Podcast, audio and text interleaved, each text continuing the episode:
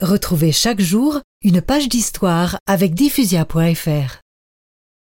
Louis Martin et sa fille guettent le courrier épiscopal.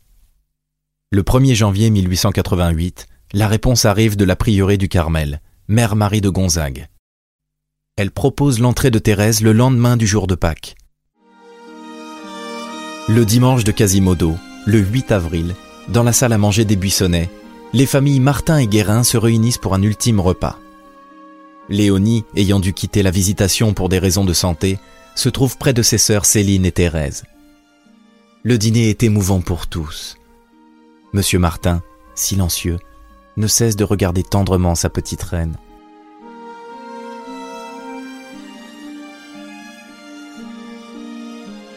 Le lendemain, jour de mon départ, je parcours les sentiers du jardin et m'arrête auprès des fleurs. Le long de ce mur fleuri, mon père, le soir où je l'informais de mon serment, en détacha une branche et me dit Regarde, ma chérie, avec quel soin le Seigneur l'a fait éclore et conserver jusqu'à ce jour.